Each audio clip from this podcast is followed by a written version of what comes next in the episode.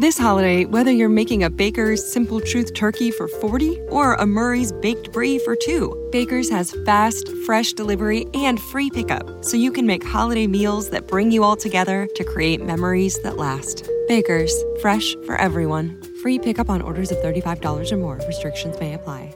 Choose from a great selection of digital coupons and use them up to five times in one transaction. Check our app for details. Baker's, fresh for everyone. AXN estrena For Life, cadena perpetua, un procedimental legal producido por 50 Cent. Aaron Wallace ha sido sentenciado injustamente a cadena perpetua. Mientras cumple su condena, Aaron se licencia como abogado para defender a otros reclusos y a la vez trabaja en su propio caso para conseguir demostrar que es inocente. For Life Cadena Perpetua está inspirada en el caso real de Isaac Wright Jr., una historia inspiradora que nos cuenta cómo una persona puede marcar la diferencia cuando lucha por la verdad. Soy Aaron Wallace y me condenaron a la perpetua por algo que hice. ¡No! Al hacerme abogado, conseguiré volver con mi familia. Lucharé contra el sistema. Wallace ha sabido encontrar algunos vacíos legales. Haré lo que sea, y a costa de quien sea. Ese chico tenía una vida y se la habéis arrebatado. Da igual el poder que tengan. Todo lo hago para salir de aquí. El próximo jueves 27 de febrero a las 23 horas no te pierdas el estreno de For Life, cadena perpetua en AXN.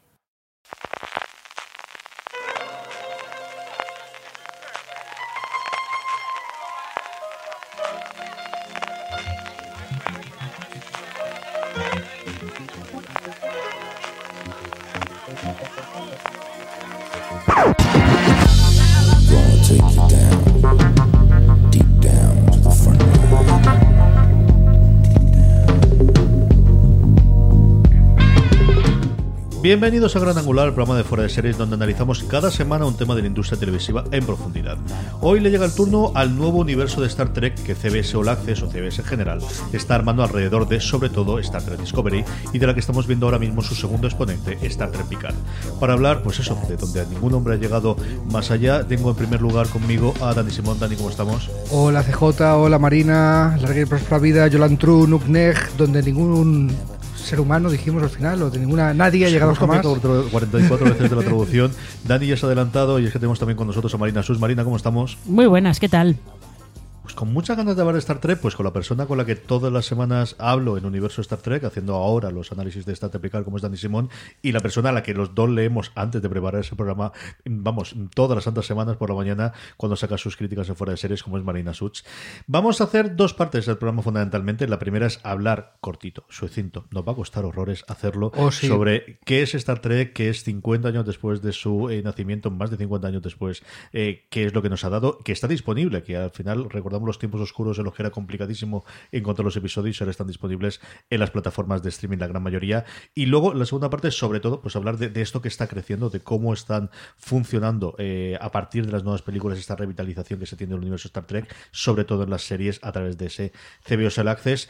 Como decía Marina, Star Trek es una de las series clásicas de la televisión y tiene su origen en esa serie, la que ahora conocemos como la serie original, la serie de Kirk, la serie de Spork, que es ni más ni menos que de los años 60 del 66. Sí, es de, se estrenó por primera vez en 1966. Eh, es, es interesante, para no explañarnos mucho, pero la gente que le interese, eh, es interesante que busque información sobre su creador, sobre Gene Roddenberry, porque la creó cuando Estados Unidos estaba en plena carrera lunar y había como mucho optimismo por, por eh, qué podría, qué podía deparar que el ser humano saliera al espacio. Y entre eso y las aventuras de, de marinos eh, del siglo XIX, sobre todo la saga de Horatio Hornblower, pues ya está. Se hizo Gene Roddenberry su Star Trek. Y mm, no hay que olvidar que es una serie que eh, duró tres temporadas en la CBS, pero que veía muy poca gente, que fue cancelada, que fue consiguiendo fans con las repeticiones en verano y las repeticiones después en sindicación, que fue lo que hizo que llegara a, bastante más gente, especialmente en la década de los 70.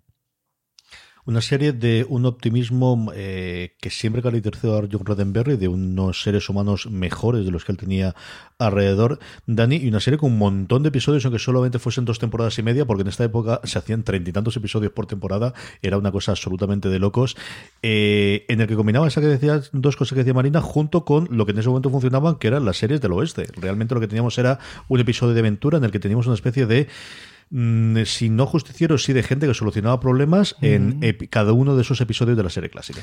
Sí, en a ver, los los mitos fundacionales de, de, Estados Unidos son precisamente el oeste, ¿no? O sea, son los cantares de gesta de la sociedad que no tenía cantares de gesta, por así decirlo. El Star Trek, además, como ha dicho Marina, eh, nace de una visión optimista del futuro, pero también no olvidemos, clavada en plena Guerra Fría, eh, con mucha paranoia, con mucho miedo nuclear, aunque estábamos ya en el, en el verano del amor y la versión que daba es más optimista de lo que fue el miedo, el pánico nuclear que había en los años 50, hacía, hacía bien poco de cuando se hizo.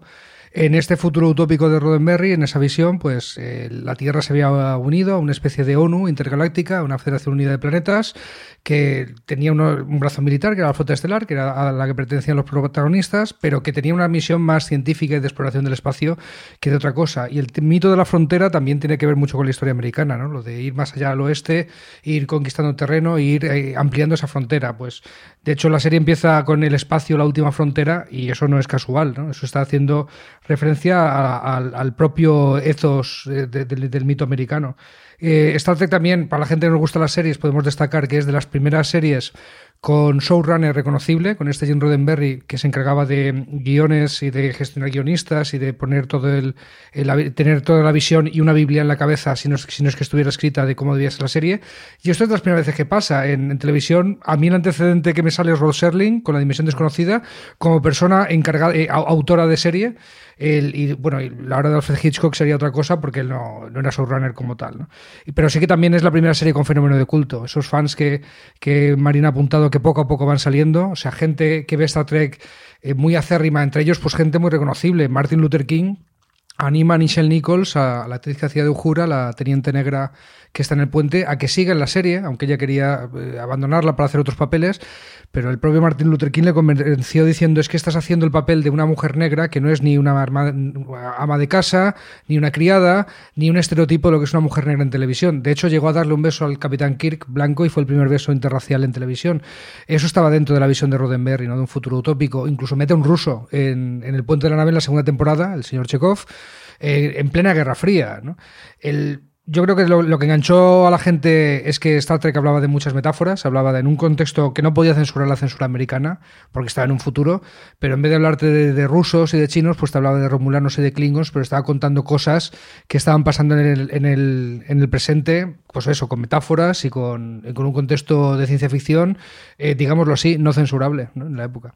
Y con grandísimas historias, evidentemente con los medios que ha habido esa época, y el cartón piedra pues nos tirará para atrás, igual que el maquillaje en muchos de los casos, y los Klingon no hablamos como debería de posteriormente Worf, pero evidentemente esas historias que se siguen eh, permaneciendo y que lograron mantenerse gracias a los fans en una época en la que crearon de alguna forma las convenciones, las clásicas o las, las convenciones actuales que aceptamos de fenómeno fan de evidentemente la Comic Con como su gran exponente, surgen como pequeñas reuniones de esos grupos de fans que ven la serie original o que la ven en sus reposiciones en las cadenas eh, locales americanas durante mm, los 60 o los 70 y eso combinado con el éxito de la Guerra de las Galaxias en su estreno hace toda la oleada de películas que nos llegaría a partir de los años 80, Marina. Sí, eh, eh, antes quería puntualizar que lo que comenta Dani, de que es cierto que Roddenberry probablemente fuera de los primeros showrunners, algo parecido showrunner, eh, que tenemos en la cabeza junto con Rod Serling. Yo creo que habría que añadir aquí también a, Lucille Ball y a su marido, a ah, que controlaban, ellos dos controlaban todos los aspectos de I Love Lucy. Pero sí, justo es, es cierto lo que tú dices de que eh, después del éxito que tuvo la Guerra de las Galaxias en el 77, evidentemente pues Paramount quería aprovechar, se quería subir ese carro y en el 79 pues dijeron vamos a hacer una, película de Star Trek. Eh, lo que pasa es que se la dieron a un señor que es Robert Wise, que había dirigido ciencia ficción muy, muy eh, sí, muy de toda la vida, muy tradicional, porque es el director de Ultimátum a la Tierra. Y la película de Star Trek del 79, que a mí me encanta, pero que mucha gente la encuentra lenta y como muy intelectual y como más durilla. A mí me parece maravillosa. Y, es justo es entre las convenciones de los fans y todas las películas que, fueron, que fue haciendo la tripulación original durante los 80, que llegaron a hacer, hicieron seis, ¿puede ser? Eh, hicieron seis y luego en la séptima dieron el relevo esa, esa, a, la nueva, a la nueva generación. Pues durante los 80 lo que hizo fue mantener Star Trek en el imaginario colectivo. No se podía ver por la tele, pero tenías películas en el cine, con lo cual pues yo creo que luego cuando ya finalmente decidieron rescatar la, marca para televisión, algo de terreno tenían ganado ya. Sí, de hecho la primera película antes iba a ser una serie, iba a ser esta fase 2, que la acabaron convirtiendo en una película, ¿no? El, precisamente por el éxito de Star Wars, o sea, la gente estaba pidiendo eso, pero sí, la gente se quedó un poco descolocada porque después de de la eh, ficción científica que era, que era Star Wars, ¿no? El serie B, eh, eh, Space Opera, ¿no? O sea, era una película de aventuras en el espacio. Star Trek era, otra cosa. Star Trek siempre ha sido otra cosa, distinta a Star Wars. Yo defiendo siempre que son muy compatibles y se pueden disfrutar igualmente. Pero lo que en una era acción y aventuras, en la otra quería ser, pues, reflexión un poquito más sesuda, reflexiones sobre el presente, la humanidad, siempre han querido ser cosas distintas y muy complementarias, pienso yo.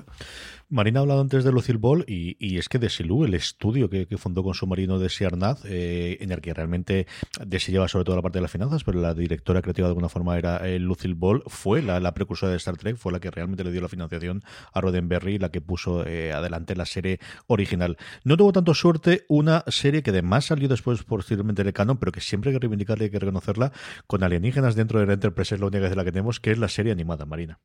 Ya, y eh, es, curioso porque además es una serie que se hizo tirando de los guiones que se habían escrito para, la serie original y que no se llegaron a producir nunca.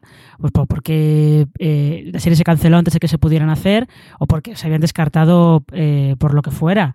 Entonces es, es bastante curioso verla ahora y es verdad que, claro, al ser animada, pues se pueden permitir el lujo de tener ciertas cosas que, que la serie original no, simplemente porque costaba mucho dinero. Es, es como eh, la historia de cómo, cómo inventan el teletransporte en Star Trek y lo inventan para ahorrarse los planos de las miniaturas de la nave aterrizando en un planeta que costaba mucho dinero. Entonces era mucho, era mucho mejor eh, desintegrar fotográficamente a los actores y e integrarlos fotográficamente en otro plano. Teletransporte, ya está. Sí, y, los romulanos tienen el mismo maquillaje que los vulcanos para ahorrar, sencillamente, sí. Es que, en fin, al final la, necesidad crea virtud. Estas cosas siempre funcionan. A partir de aquí, Marina, tenemos tres, eh, las tres grandes eh, de la época moderna, las tres series que tienen siete temporadas cada una de ellas, todas ellas emitidas en sindicación, es decir, no con una gran cadena americana emitiéndose en prime time, eh, como ahora está pudiendo ocurrir de alguna forma en plataformas, o sí, con Discovery o con Picard. No hay esa detrás, se emitía y se vendía a las televisiones locales y la primera de ellas, después de muchísimos intentos para revitalizar la, franquicia, fue Star Trek The Next Generation o como en España se llamó La Nueva Generación. Ya, y además yo, eh, los fans que no lo hayan visto, eh, buscad un, un documental que se llama Em, que ellos son de Bridge. Exactamente. Caos en el puente. Caos en el puente, muchas gracias. Porque es que siempre lo recomendamos CJ y yo, dilo, dilo, dilo, porque es brutal. Claro, es que es, que es un documental muy interesante sobre eh, todos los problemas que hubo para poner en pie la nueva generación. Problemas de, eh, de presupuesto, problemas de, de que Roddenberry estaba empezando a quedarse un poquito desconectado de cómo funcionaba la ficción a finales de los 80 y estaba como muy era evidentemente todo el mundo le tenía mucha mucha admiración y mucho respeto pero se estaba quedando un poquito atrasado eh, las dudas que generó contratar a Patrick Stewart para ser para ser Picard como los fans se pusieron en contra de la serie pero eh, desde el principio la odiaban antes de haber visto un solo un solo segundo la odiaban a muerte.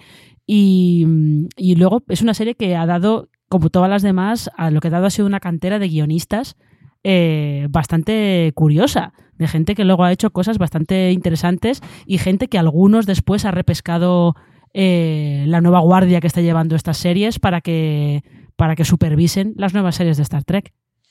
La nueva generación es nuestra Star Trek, Dani. Es al final la que nosotros, si no crecimos viendo la conforme sí que es la que veníamos imágenes, la que nos contaba en las revistas que podíamos conseguir de Inglaterra, la que intentamos ver en VHS, a partir de la cual, antes de que llegase Espacio Profundo 9, que ahora hablaremos, la que de alguna mm. forma creó ese, eh, esa parte de la imagen colectivo de nuestra generación. Sí, la que convierte Star Trek en el fenómeno, en el fenómeno que es hoy en día. O sea, con, eh, partiendo de la base de fans que ganó la la serie original con la sindicación, pero el fenómeno Star Trek, que a finales de los 80, principios de los 90, es con el éxito de las siete temporadas de la nueva generación, sobre todo de las últimas, porque las dos primeras eran un caos tremendo, como dice el título del documental que recomendó Marina y tú y yo siempre reivindicamos, ¿no? Pues nos ha, es un documental de 2015, y 2016, no me acuerdo, pero que había, los Trekkies de toda la vida, los que llevamos desde los 90 con esto, nos ha dado datos que desconocíamos totalmente sobre esa producción caótica de... En fin, que nos gusta mucho la nueva generación y nunca os recomendaríamos ver las dos primeras temporadas, ¿verdad?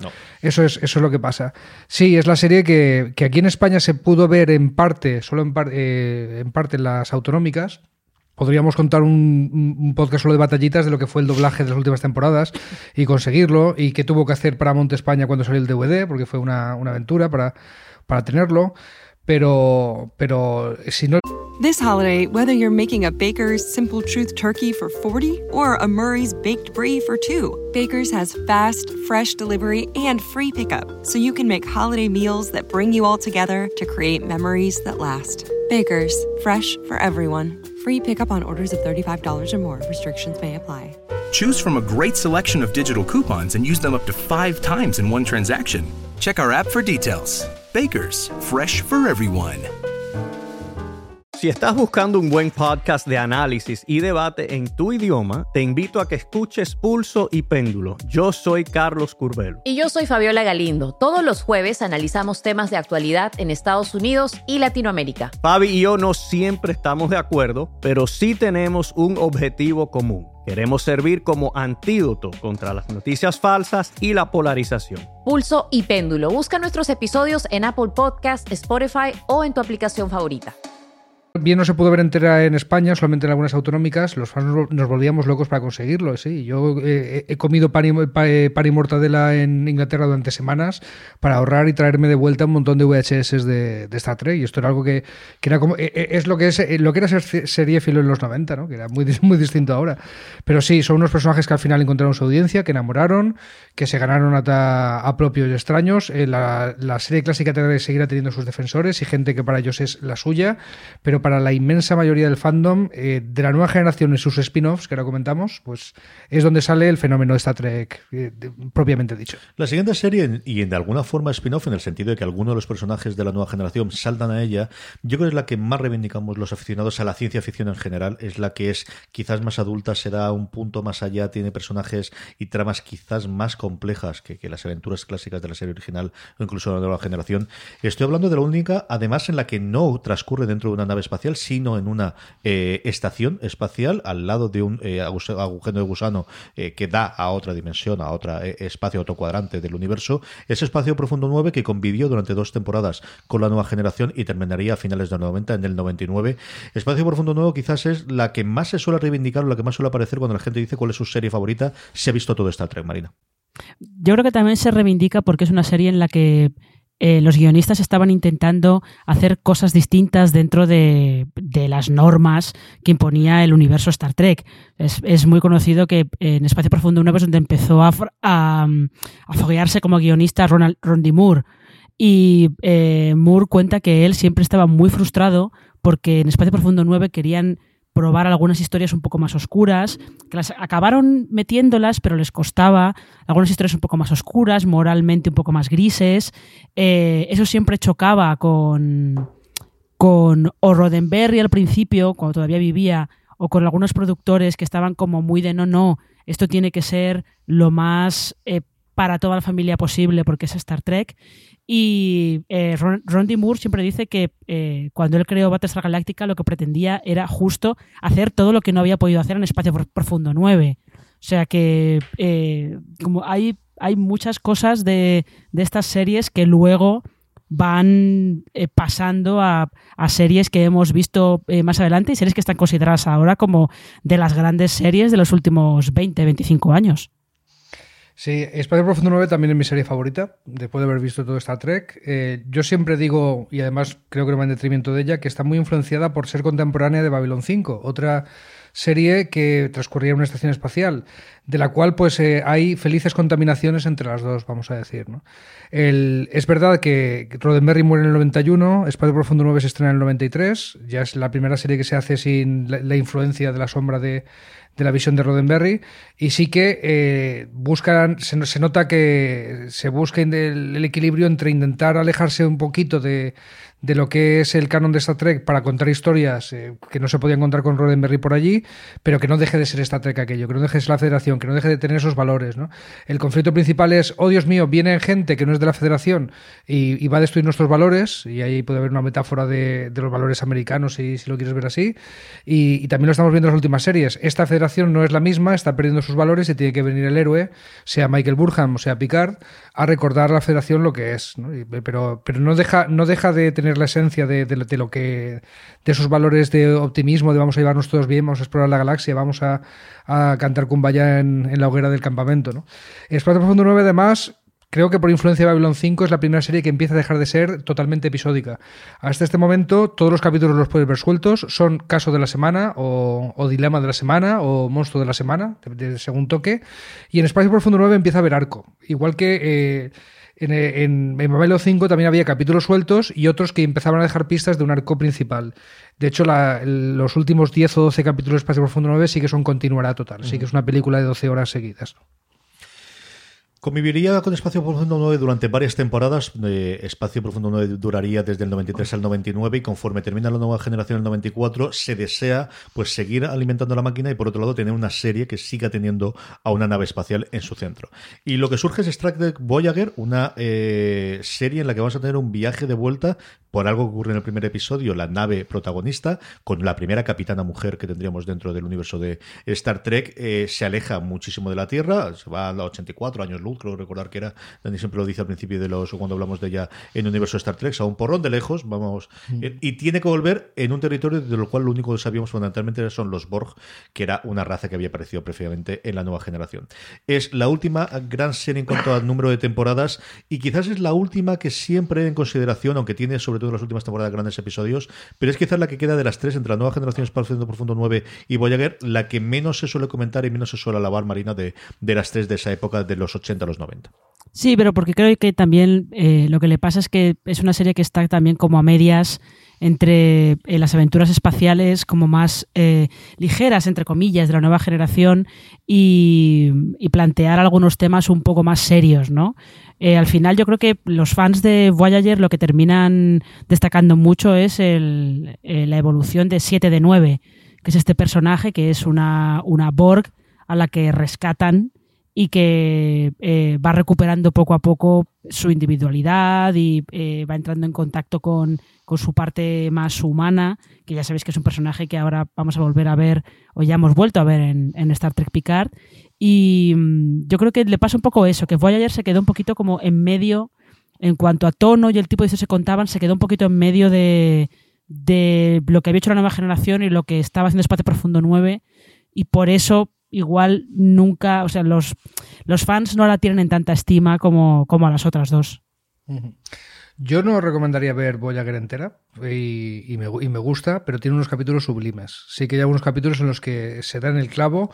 Tiene el atractivo ese de, los capítulos de los Borg. No todos son igual de buenos, pero un capítulo con Borg siempre son atractivos. No se abusaba de ellos, intentaba que fueran con cuentagotas.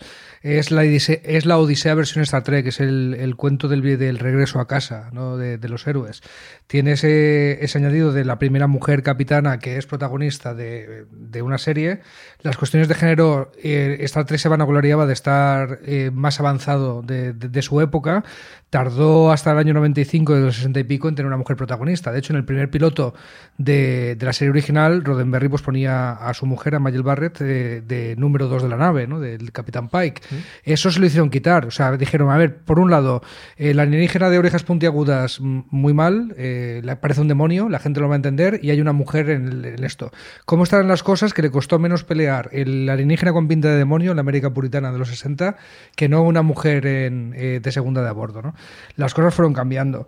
De todas formas, eh, yo aún spoiler a Marina de que va a salir un libro de la mujer de esta Trek que me gustaría tener mucho su opinión sobre él en cuanto salga Marina. Lo último que tenemos, lo último que tenemos en el repaso ya metido en los 2000 y de alguna forma el que fue el punto y seguido y no sabemos qué pasado con la franquicia fue Enterprise. A todas luces hubo un experimento fallido. Yo recuerdo ver la primera temporada y ver algún episodio, sobre todo el quinto, que me gustó mucho, que tardó yo creo que menos en, empezar a coger forma de lo que tardó en su momento la nueva generación.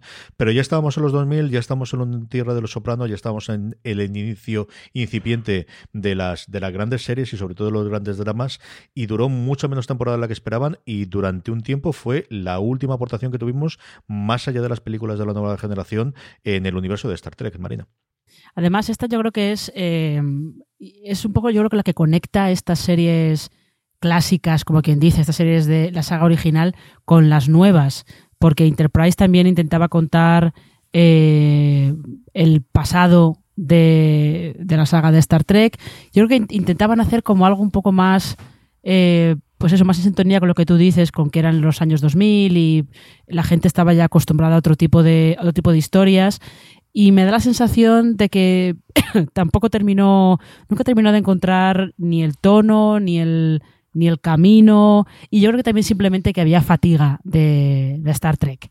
Porque también, eh, ¿cuándo, fue, cuando se, se hizo la última película con la tripulación de la nueva generación? ¿Os acordáis? ¿Cuándo fue, ¿De cuándo es Insurrección? Eh, yo creo que es, posterior al final de Enterprise. Yo creo que sí. Yo creo que, además, yo creo que esta la vimos juntos en el cine, Dani. sí, sí, hay una foto por ahí. Eh, ni, confirmamos ni desmentimos que hay una foto en el periódico de CJ y yo vestidos, ¿vale? no la busquéis. Pero es que, eh, pues eso, que yo creo que de todas maneras que había cierta fatiga de Star Trek, que son, a ver, son cosas que pasan, es, es normal, es una saga que llevaba un montón de tiempo, pues es momento Insurrecciones del 99. Insurrecciones del 98 y Nemesis, que es la que yo recuerdo ver que fue la última, que además tiene mucha relación, si estáis viendo ahora eh, picar eh, la parte que tiene por, por toda la parte de los Borg, fue en el 2002, que esa es la que recuerdo yo haber, haber ido. Sí, eh, a ver, en la época le decían que la lógica que aplicaron a Enterprise fue eh, los fans de toda la vida, los Trekkies de toda la vida les vamos a tener, eh, si han visto el cerebro de Spock, que es uno de los peores capítulos de esta Trek, van a ver lo que les echemos. Entonces vamos a intentar conseguir nuevos fans. Esta era la lógica. Entonces había muy poca referencia al canon de Star Trek, salía un personaje vulcano y poco más. No existía la flota estelar porque estaba hecha en el pasado y todavía ni siquiera sabía, perdón, sí que había flota estelar, pero no había federación.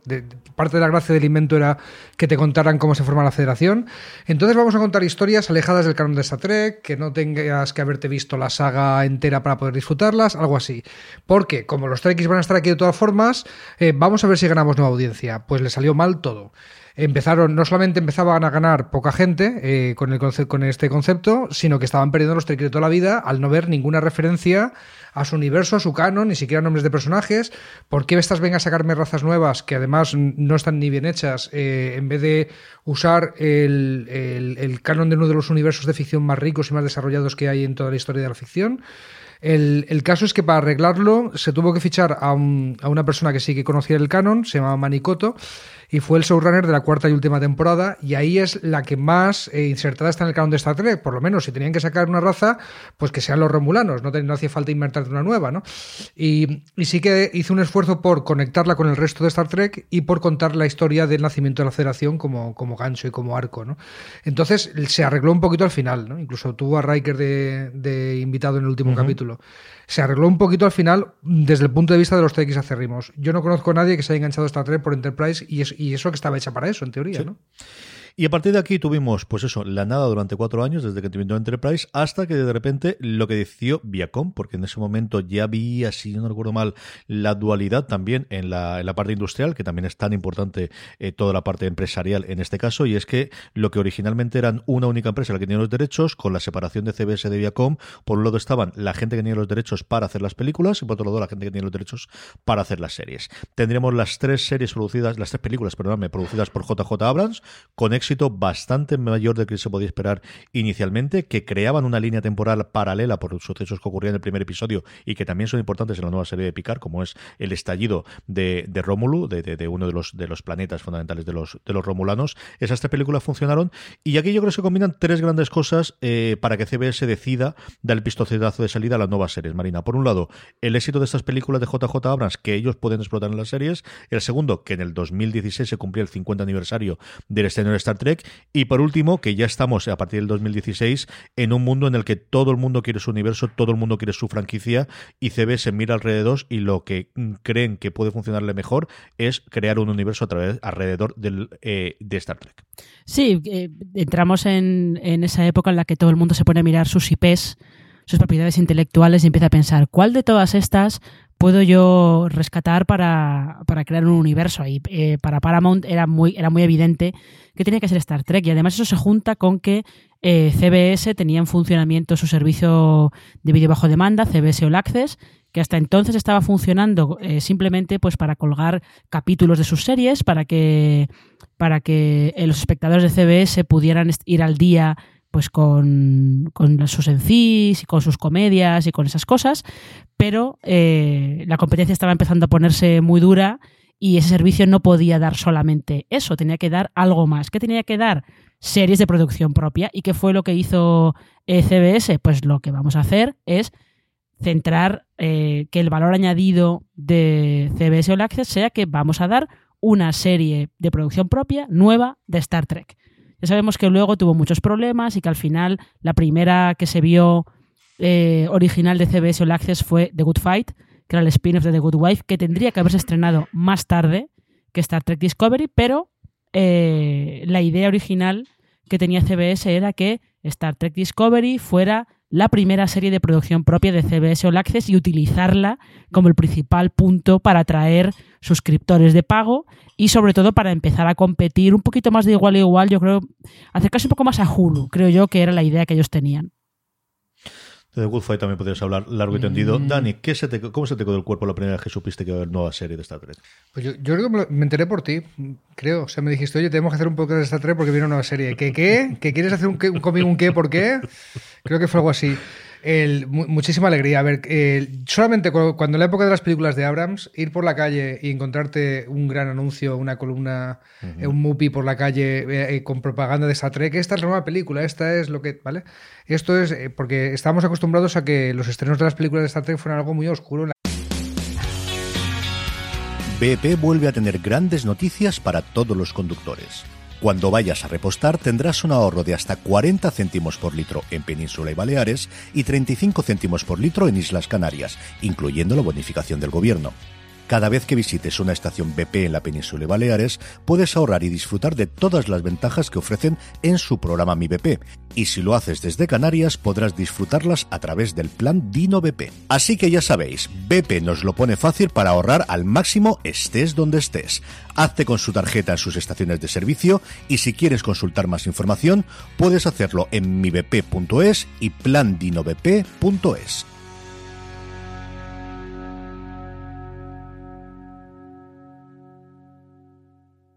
This holiday, whether you're making a Baker's Simple Truth turkey for 40 or a Murray's Baked Brie for 2, Baker's has fast, fresh delivery and free pickup, so you can make holiday meals that bring you all together to create memories that last. Baker's, fresh for everyone. Free pickup on orders of $35 or more. Restrictions may apply. Choose from a great selection of digital coupons and use them up to five times in one transaction. Check our app for details. Baker's, fresh for everyone. La cartelera, nos enteramos tres o cuatro, si aguantaban más de una semana en cartel te podías dar con un canto en los dientes, ¿vale? Y de repente, lanzado como el gran estreno, el gran blockbuster del verano, algo que ponía Star Trek en el título, a mí ya, ya me daba alegría. Y cuando volvió, vio televisión, pues, pues te puedes imaginar, tras, tras tantos años de sequía, ¿no? O sea, tras, tras tanto, eh, ya, ya fue bastante alegría, otra, otro episodio antes de eso, lo de que todas las series estuvieran en Netflix. O sea, yo, la broma que hacía contigo de llevamos un aparato en el bolsillo capaz de reproducir todas las series de Star Trek. ¿Quién nos lo hubiera dicho hace 10 años? O sea, no haríamos vida normal. Si estaríamos en la universidad, nos hubiéramos perdido el curso por, por, por, estar viendo Star Trek, ¿no? Porque entonces nos costaba muchísimo. Pero, pero allí estábamos. los tiempos adelantan, que es una barbaridad, ¿no? Y podríamos contar muchas batallitas de viejo Trek. Pero todo es para daros un poco de contexto para que, para que puedas entender mi respuesta a tu pregunta. O sea, una gran alegría porque había sido muchos años de sequía y muchos años de, de pelear solamente para poder disfrutar de una serie, que yo, hoy es algo relativamente sencillo y entonces eh, suponía viajes al extranjero incluso. Cuando se pudo comprar en DVD temporada a temporada costaba sobre los 100 euros cada una de ellas de hace 10 años fácilmente, que mi se esperaba mm, eh, a que estuviese en la oferta del 3x2 en el corte inglés, ya me pareció el avance. Yo os digo, cuando a partir de mi suscripción de Netflix podía ver todos los episodios como quisiera. En fin, que no podemos tener cosas bonitas. Marina, aquí lo que tuvimos el primer estreno, como que dabas tú, es Discovery. Discovery tiene dos temporadas clarísimamente diferenciadas en cuanto al tono, en cuanto a los showrunners. Ha tenido un montón de temas de producción, varios despidos y varias marchas arriba para abajo. Empezó con unos creadores con mucho pedigrí para los, la gente de Star Trek, eh, que fueron despedidos antes siquiera del arco inicial. Y al final lo que tenemos, yo creo que son dos temporadas distintas. Una segunda en la que empezaron a encontrar el, el punto, incorporando, eso sí, personajes ya hasta cierto punto de la serie clásica, como era Pike, al que habíamos visto en uno, dos episodios, dependiendo cómo tomemos el piloto original de, Star Trek eh, fallido, y que nos deja de cara una tercera temporada que veremos dentro de unos meses.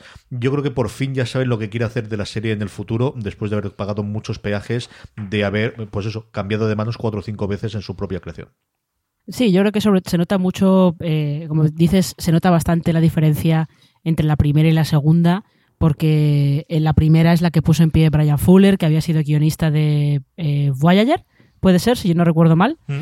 eh, y que además había estado años, muchos años, queriendo poner en pie una nueva serie de Star Trek. Eh, le pasó pues lo que le pasa a Fuller últimamente en todas sus series, que al final por, por desavenencias creativas se acaba yendo o se va antes de que, de que empiece la primera temporada, de que empiece la producción de la primera temporada, o se va antes de que empiece la producción de la segunda, pero siempre se acaba yendo. Y mm, en el caso de Discovery, eh, la primera temporada estaba todo el mapa de tramas, él lo había dejado creado. Lo que pasa es que eh, quien se pone al mando un poco por encima de todo, de todo ese universo, es Alex Kurtzman, que había estado involucrado eh, también en las películas de, JJ Abrams, que había colaborado con JJ en, en, algunas de sus series, si no recuerdo mal, había sido productor de Fringe. Y no recuerdo si había sido también guionista en Alias, eso tengo que, tengo que comprobarlo, pero eh, Kurtzman se queda un poco como de supervisándolo todo y mm, la primera temporada de Discovery yo creo que va de menos a más, porque eh, sí que parece que no van a tocar el canon de Star Trek, aunque pasan muchos años antes, pero luego se meten de lleno en cosas que sí que había tocado Star Trek original, como el, Imperio Terrano, y luego en la segunda temporada pues ya van a contar otra cosa más de em, ciencia ficción muy, muy pura y dura. Y sí que encuentran un poco más el tono de vamos a dar aventuras aunque toquemos temas un poco más serios de vez en cuando, pero vamos a daros aventuras muy espectaculares, sobre todo visualmente es una serie que se nota que, bebe mucho de las películas de Abrams y que quiere ofrecer al espectador algo eh, más, algo más simplemente, ¿no? En plan de, estéis acostumbrados a la Star Trek que tenía poco presupuesto de la sindicación, pues os vamos a dar una en la que nos vamos a gastar dinero de verdad para que eh, esté a la altura de, que, de lo que vosotros esperáis de ella. Dani, tú y yo hemos analizado episodio a episodio en Universo Star Trek ahora, eh, Star Trek Discovery, y siempre hemos hablado de que quizás cuando miras las dos primeras temporadas de las series clásicas, oye, Discovery no tiene absolutamente nada que envidiarle, ¿no? La segunda temporada, la trama horizontal queda, queda un poquito transconejada, y episodios de la primera que no acaban de funcionar, pero cuando uno lo compara con la primera temporada de la nueva generación, o la primera temporada de, de, Voyager, o incluso de, de, alguna de las de, de Enterprise, oye, tampoco tendrían tantísimo que, envidiarle, ¿no? Podemos discutir si Discovery es la mejor serie de Star Trek, pero lo que no se puede discutir es que las primeras temporadas de Discovery son las mejores primeras temporadas de cualquier serie de Star Trek. Yo en eso estoy de acuerdo. Creo que aprendió algunas lecciones de Enterprise y otras no. Eh, quería ofrecer algo dentro del universo Trek, pero que atrajera nuevos fans, y eso sí que lo ha conseguido. Como al, contrario de lo que ocurrió con, con Enterprise, ¿no? Sí que equilibra muy bien el tema de eh, te saco a Pike, eh, las primeras críticas que le llovían es, es que el primer capitán, Lorca, no es un capitán de Star Trek, que parece un villano, no es el típico el personaje luminoso, optimista, con los valores del fondo y luego Y luego, ¿qué pasa con Lorca? Eh, ahí está la cosa. Zas, tomad haters en vuestra puñetera cara, que no estaba enclavado en el universo de Star Trek un personaje como Lorca, porque es del universo espejo. Y que hay más del universo de Star Trek que el universo espejo. Muy bien, muy bien. Muy bien resuelto. Lo que no aprendieron de Enterprise fue los problemas de la retrocontinuidad estás haciendo una serie ambientada antes de Kirby Spock, antes de la serie de los años 60 que se supone que era del siglo XXIII. ¿no? Entonces, claro, todo ese dinero que decía Marina, toda esa tecnología nueva a la hora de producir series que, se podía, pues chocaba con cosas que parecían tecnológicamente menos avanzadas que la serie de Kid Spock, lógicamente, ¿no? Tenía que pasar. Pero no solamente era una cuestión estética, ¿no? También había pues problemas de, canon.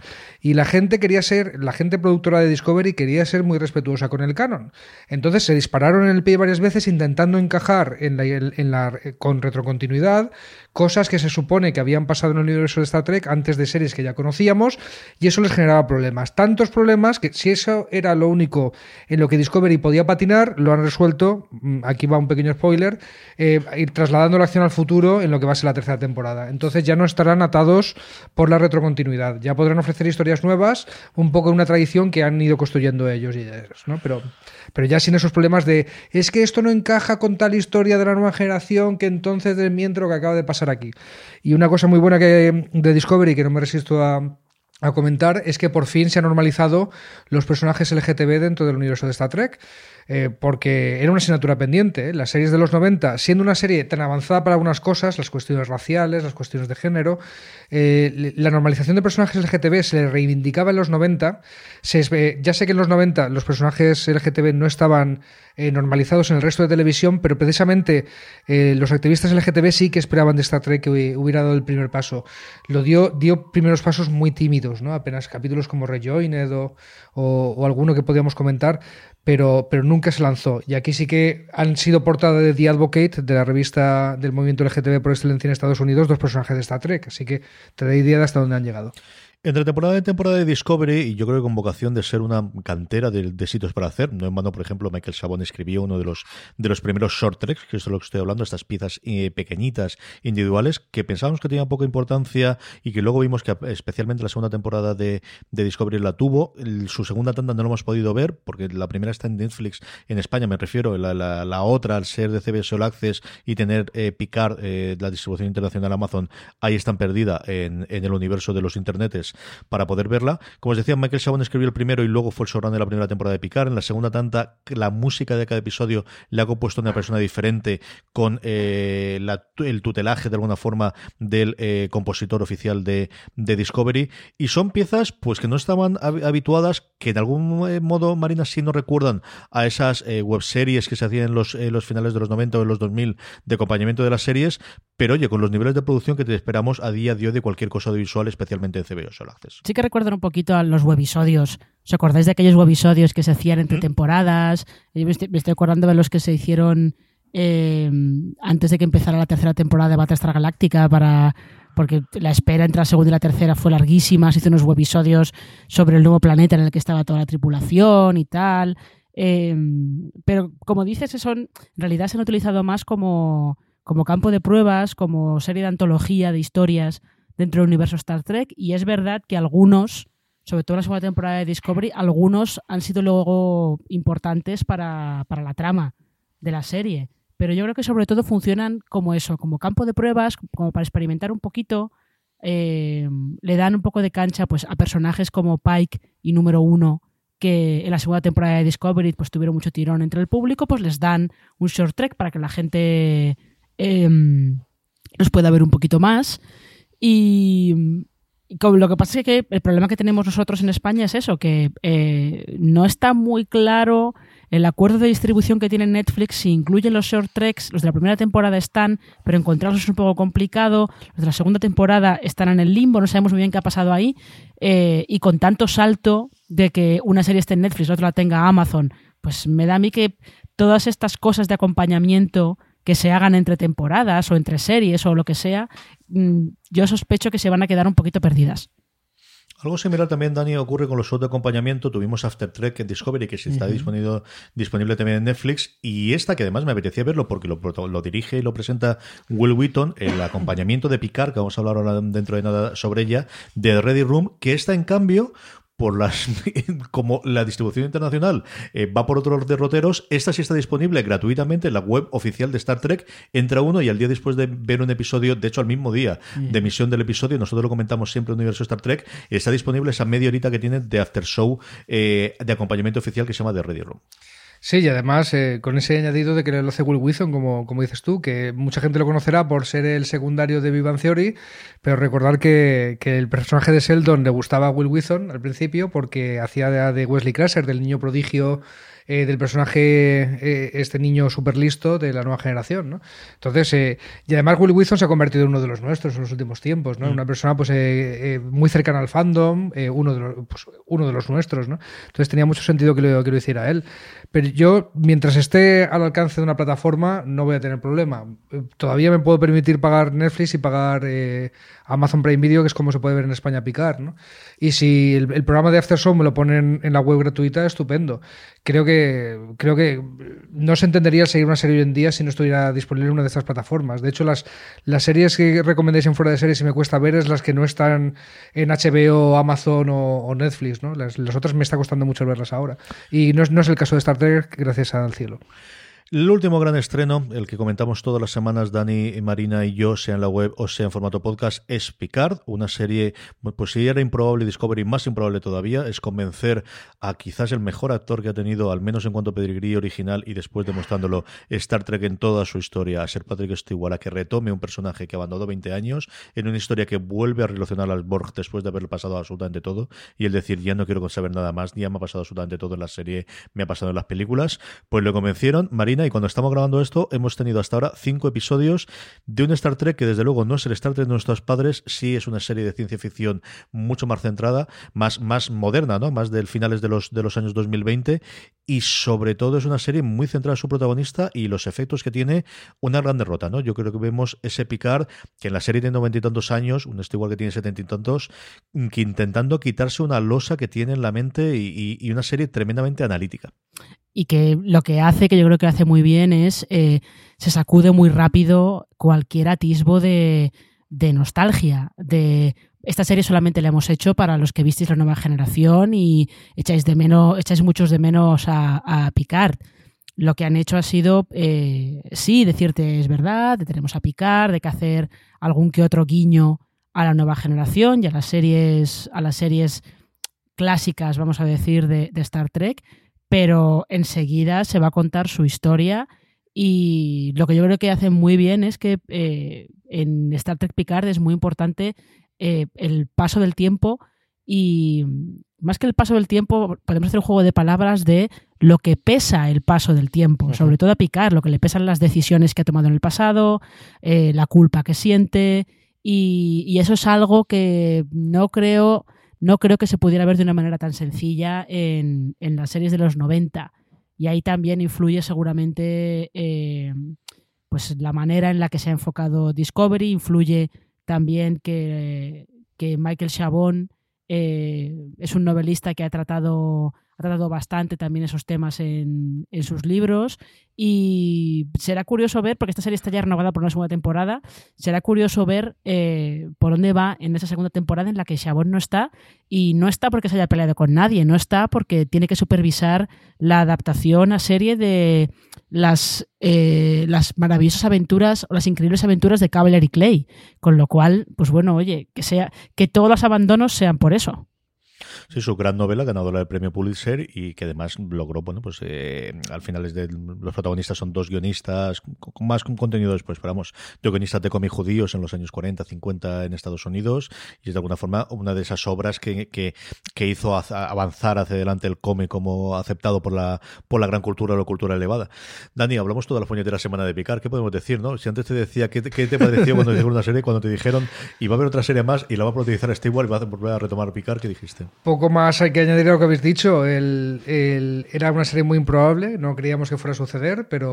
This holiday, whether you're making a Baker's Simple Truth turkey for 40 or a Murray's Baked Brie for 2, Baker's has fast, fresh delivery and free pickup, so you can make holiday meals that bring you all together to create memories that last. Baker's, fresh for everyone. Free pickup on orders of $35 or more. Restrictions may apply. Choose from a great selection of digital coupons and use them up to five times in one transaction. Check our app for details. Baker's, fresh for everyone. Chabón hizo magia. Ya para mí también era improbable. Chabón, uno de los pocos novelistas de las que tengo toda su bibliografía, que, lo admiro mucho, que de repente se metiera en Star Trek, no les había relacionado yo una cosa con la otra y, mira por dónde. Fue la persona que convenció a, a Patrick Stewart y se, alejará mucho del canon. Está explorando nuevos derroteros. Esta vez sí en un futuro que nadie ha escrito. Nadie puede decir que, se choca con la continuidad existente. Haters gonna hate. Los, eh, haters van a soltar biles por la boca, pero nadie puede negar que sí que es una serie encuadrada en el universo de Star Trek. Y a mí me parece muy interesante que la derrota, el gran conflicto, haya sucedido ya cuando ha empezado la serie. Y este, encontramos al protagonista ahí, pues encontrando de nuevo su camino y nosotros caminando con él. Y, yo insisto, claro que no es la federación, claro que no tienen los valores de... Es que en eso reside el conflicto de la serie. En una persona que sí que cree en lo que era la federación, intentando que vuelva a serlo, de alguna forma. Yo creo que a partir del quinto episodio y luego en la escena inicial ha habido bastante disparidad por lo que he dicho yo de, opiniones. A mí me ha gustado muchísimo y sé que hay gente a la que no le ha gustado absolutamente nada y que ese ha sido punto de ruptura de, esto. No es lo, que había ido la Star Trek que yo conocía, jamás hubiese tenido la escena del ojo inicial del quinto episodio. Esto es lo que hemos podido ver hasta ahora, Marina, pero tenemos mucho, mucho más en desarrollo porque, como os decía, esto no es Star Trek la serie que toca, sino el universo de Star Trek. Tenemos un montón de cosas que hay que diferenciar entre lo que está confirmado, lo que está confirmado pero sin eh, fecha de estreno y lo que son rumores más o menos creíbles y luego eh, directamente cosas que desearíamos ver o que nos gustaría ver mucho. Lo que está confirmado, confirmadísimo, es una serie de animación llamada Star, eh, llamada Star Trek Lower Decks, creada por uno de los guionistas Ricky Morty, uno que además eh, se dio a conocer en su momento por llevar un tweet que luego, una cuenta de Twitter que luego convirtió en libro sobre una ficticia octava temporada de Star Trek La Nueva Generación. Se llama Lower Decks, como, como os decía, y se va a estrenar en este 2020. Y además esta serie de animación eh, esta serie de animación no tiene todavía cadena en España, que yo recuerde. No se ha anunciado ningún acuerdo por su distribución, pero sí, esta es la de las series nuevas, es la, eh, la que está confirmadísima, que se va a ver ya este año, y esta está escrita en piedra. Eh, y luego yo creo que la otra que puede, que se da, está, vamos, confirmada, damos por segura, aunque me suena que no ha empezado a, a rodarse todavía, es ese, ese spin-off sobre la sección 31, que se presenta, es como una especie de eh, agencia secreta dentro de la flota estelar que se presentó en Discovery y que eh, protagoniza la capitana Yeo del universo espejo, la, capitana Georgiou del universo espejo, la que interpreta Michelle Yeo, que es de mis personajes favoritos de Discovery, me divierte muchísimo ese personaje y mm, esas son las dos fijas. Y eso como digo, sección 31 eh, no se ha empezado a rodar y podría aquí podría haber algún cambio en cualquier momento, pero que yo sepa, está confirmado que se va a hacer. Lo último que hemos visto nosotros que fue la presentación de Picard, eh, y hablaron con los productores, especialmente con Cruzman, él dijo que estaban viendo los guiones de, de, sección 31, que es como llamaba constantemente, no sé sabemos si luego tendrá otro título distinto, pero se quedaba. Eh, Dani, dos cosas que también entroncan muchísimo con, con, el canon, ¿no? Por un lado, esa sección 31, mm. que habíamos tenido muy poco desarrollo y se desarrolla en Discovery, y luego Lower Decks, que clarísimamente toma el nombre de ese episodio mítico de la última temporada de la nueva generación, que si no es el mejor episodio de la nueva generación, desde luego está en el top 5 de casi todo lo que hemos visto en la serie. Por ejemplo, en el tuyo el mío está, que tenemos, tenemos un capítulo de top de, fuera de series por ahí de Star Trek, por si queréis acercaros a los capítulos clásicos.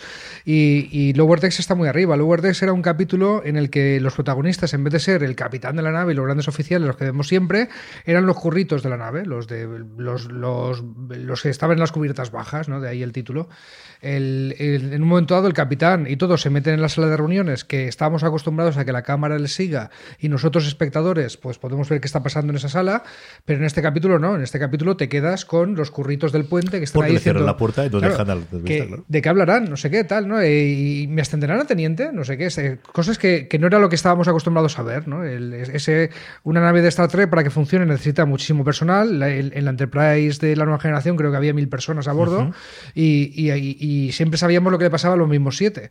Pues en Lower Decks sabíamos más. Y es el enfoque de la serie de animación que viene ahora, ¿no? Es una serie eh, en la que vamos a ver eh, curritos de una nave, de una de las naves menos importantes de la flota estelar, es la, premisa, a ver qué le pasa. ¿Cómo consiguen que sea atractiva la historia de, mira, de toda la flota estelar, la nave más, más zarrapastrosa de todas? Y sin embargo tenemos ganas de verla, pues porque Lower Decks era un capítulo que ese concepto funcionaba. También eh, hay que decir que no hará falta saber nada del canon de Star Trek para disfrutarla. De hecho, no hace falta saber nada de Star Trek para disfrutar Discovery, ni Picard, ni va a hacer falta para Lower Decks, y estoy seguro de que tampoco para Sección 31, aunque te han introducido los personajes en Discovery. De todas formas, para contextualizar esto que estoy diciendo, voy a meter aquí una cuña publicitaria nuestra, porque si de todas formas os asusta, entre comillas, os da un poco de repelús, o creéis que vuestra experiencia de espectador no va a ser completa por no conocer todo Star Trek, eh, semana a semana están las crónicas de, Marina y también el podcast que hacemos en Universo Star Trek, que ahora es un feed aparte de fuera de series, que os podéis suscribir aparte, en el que CJ y yo estábamos haciendo reviews de todos los capítulos, pero intentando ser muy amables para las personas que acaban de llegar a Star Trek. ¿eh? Contextualizamos todo, explicamos los conceptos que no damos por supuestos. Aquí estamos contando, porque en Gran Angular no lo habíamos hecho todavía, qué es Lower Decks o de dónde sale. Y la sección 31, que para entendernos es la policía secreta de la flota estelar, ¿no? O sea, una, una sociedad secreta, eh, tipo la CIA, si, si el gobierno americano no, no reconociera la existencia de la CIA, algo así sería, eh, que opera pues ahí en los rincones oscuros, en las cloacas del Estado, ¿no? Para que, para que la flota estelar y la federación funcionen.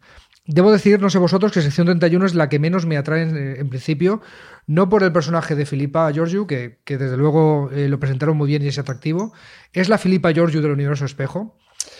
Bien, le he dado el beneficio de la duda a toda la serie de Star Trek para que sea mi Star Trek, para que me cuente cosas de la federación, de los valores, del futuro optimista, de lo que yo entiendo, de lo que me tiene que dar una serie de Star Trek para gustarme. Esta es la que más fastidiado, la que más eh, difícil lo tiene a priori para darme eso, ¿vale? Porque precisamente va a explorar los rincones más oscuros con una protagonista que viene del universo espejo, donde recordemos son todos malos. El universo espejo es una realidad alternativa, donde la federación son todos malos, muy malos, en vez de buenos, Malos muy no, buenos. son alternativos, tienen un imperio terrano y son, la tienen formas distintas. pero Considera Sí. las cosas de una forma diferente. Sí, diversidad y todo lo que tú quieras, pero claro, mi, mi- claro, hay mi- que aceptar a cada uno como viene. mi Star Trek es la de la federación, mm, kumbaya, hippie, mm, explorador, vamos a llevarnos Yo- todo bien y a ser buenos. Yo, ¿vale? eh, la, la sección 31, eh, no sé por qué, como que la imagen que tengo de esa serie es una cosa tipo Misión Imposible. Hmm, que totalmente. les den, les den misiones que nadie más puede hacer, solamente ellos, y que porque ellos se atreven a, da- a ir un poquito más allá.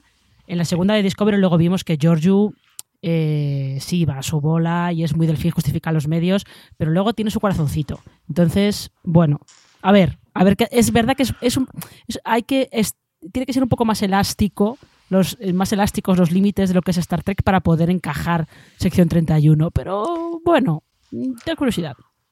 A ver qué tono le buscan. Yo, eh, hay una cosa que tengo esperanza con ella, que sea más episódica, que sea más procedimental, si queréis así, porque los procedimentales son de los pocos, de las pocas cosas en la televisión actual, no sé si estaréis de acuerdo, en la cual se respeta la naturaleza episódica que era el canon clásico de la televisión, y que hoy en día, con tanto arco y con tanta película de 12 horas y con tanta temporada de golpe en Netflix, que me encanta, que cabalgo sobre ello, pero esa naturaleza episódica se está perdiendo y a Star Trek le sentaba muy bien el dilema de la semana, la reflexión de la semana, la metáfora sobre algo de actualidad de la semana y, eso no me lo dan las nuevas series. No lo echo de menos porque están muy bien hechas las series y las estoy disfrutando igual.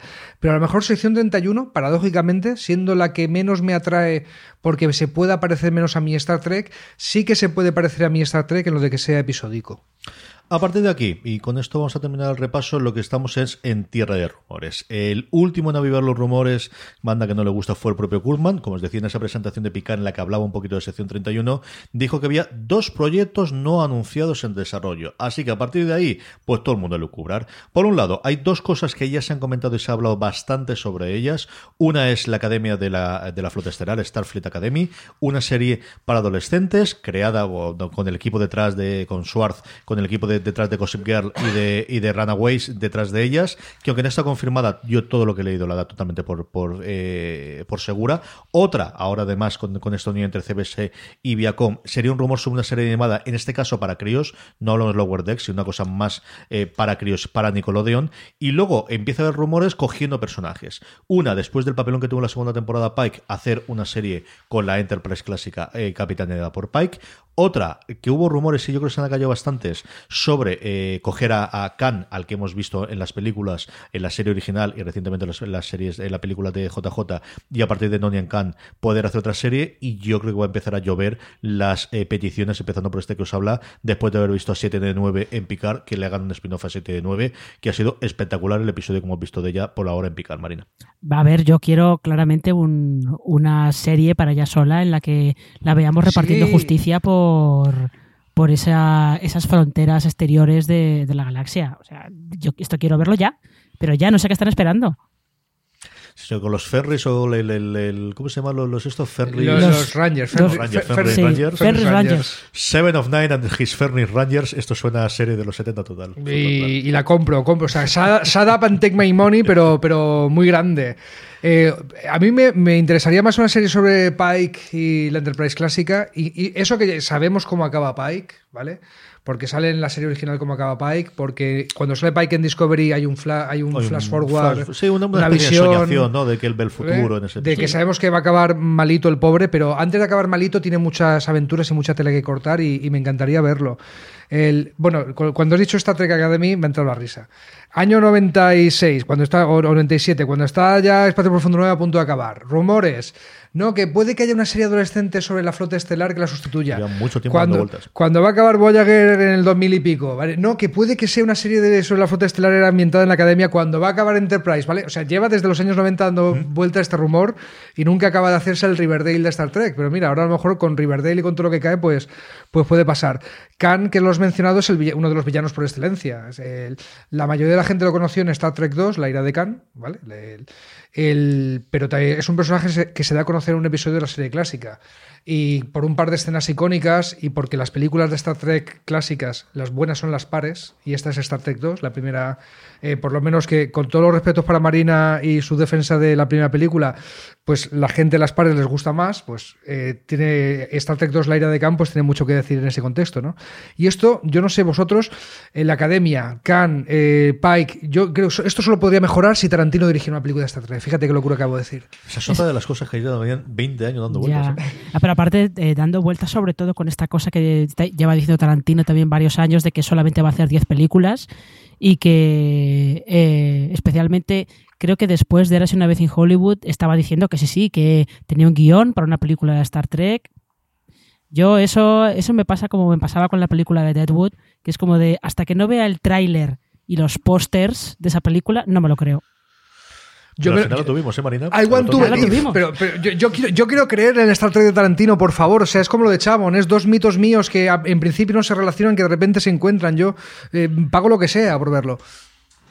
Desde luego estaremos para verlo porque CBS ha puesto toda la carne en el asador. De hecho, esta misma semana se anunciaba que All Access eh, parece que va a ser mucho más de lo que era hasta ahora, que van a meter mucho dinero y muchísimo contenido de todas las, las plataformas de Aviacom y desde luego una de sus puntas de lanza es el universo Star Trek, que en Estados Unidos se ve todo junto y que en el resto del mundo, pues eso, según quien va comprando las licencias, pero el caso es que los vemos, las vemos y las comentamos. Eh, Marina Such, un beso muy fuerte y hasta el próximo programa. Hasta el próximo programa, un placer. A Marina la podéis leer escribiendo muchísimo de Star Trek en fuera de series.com y todos sus análisis episodio a episodio todos los viernes por la mañana de la nueva serie, en este caso de Star Trek Picard. Don Andy Simón, un verdadero placer como siempre hablar de Star Trek contigo. Muchas gracias TJ. Marina, siempre es un placer encontrarnos, ocurre pocas veces, tiene que ocurrir más, pero, pero encantado. Y que te tengo mucha envidia por haber ido al Ministerio del Tiempo, que lo sepas. en fin, ya, ya, te contaré, fuera de antena ya te contaré algunos secretitos del edificio ese que, bueno, me parecía, me voló la cabeza. Fantasía. Me voló la cabeza. si no habéis visto las stories, de verdad que, que iros a, la cuenta de Instagram de Fuera de Series y buscarlo. Además, están guardadas todas las stories porque Marina hizo de maestra de ceremonias visitando todo el set del Ministerio del Tiempo, que fue sencillamente espectacular. Eh, Dani y Simón, igual que este que os habla, hacemos todos los viernes por la tarde. Intentamos colgar por la noche el análisis en audio, en podcast, en formato podcast de todos los episodios de la serie que en este momento está en este caso eh, Star Trek Picard. Gracias por escucharnos, gracias por estar ahí y como suelo decir solamente el universo Star Trek, hasta el próximo programa, recordad, engage.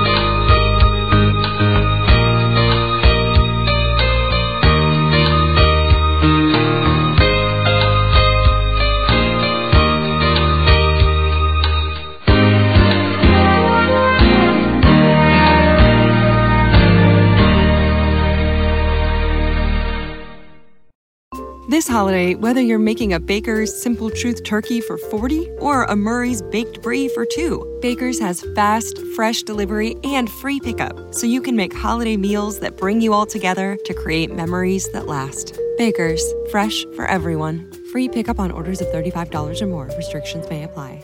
Choose from a great selection of digital coupons and use them up to five times in one transaction. Check our app for details. Baker's, fresh for everyone.